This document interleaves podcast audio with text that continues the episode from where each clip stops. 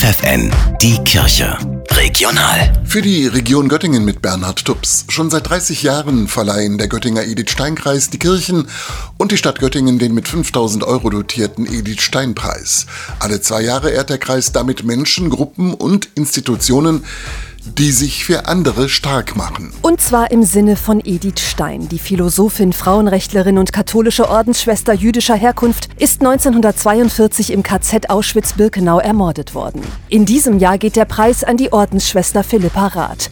Sie steht in einer Linie mit der heiligen Edith Stein. Denn so wie sie setzt sich Philippa Rath für die Rechte der Frauen innerhalb und außerhalb der Kirche ein. Da ist sich die Göttinger Jury einig. Bewiesen hat das Schwester Philippa als Delegierte im synodalen Weg sowie in zwei Publikationen. Am 26. November wird ihr der Preis in Göttingen überreicht. Stefanie Behnke, FFN Kirchenredaktion. Noch bis Sonntag zeigt auch in Göttingen die Woche des bürgerschaftlichen Engagements, was ehrenamtliche Helferinnen und Helfer für die Gesellschaft leisten.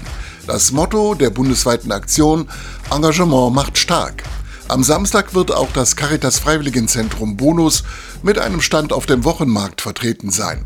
Maria Weiß vom Freiwilligenzentrum ist dann mit Tipps und Ratschlägen für alle da, die ehrenamtlich mit anpacken wollen. Ihr wichtigster Hinweis für alle künftigen Ehrenamtler? Sie sollen erstmal klein anfangen, vielleicht mit anderthalb Stunden in der Woche.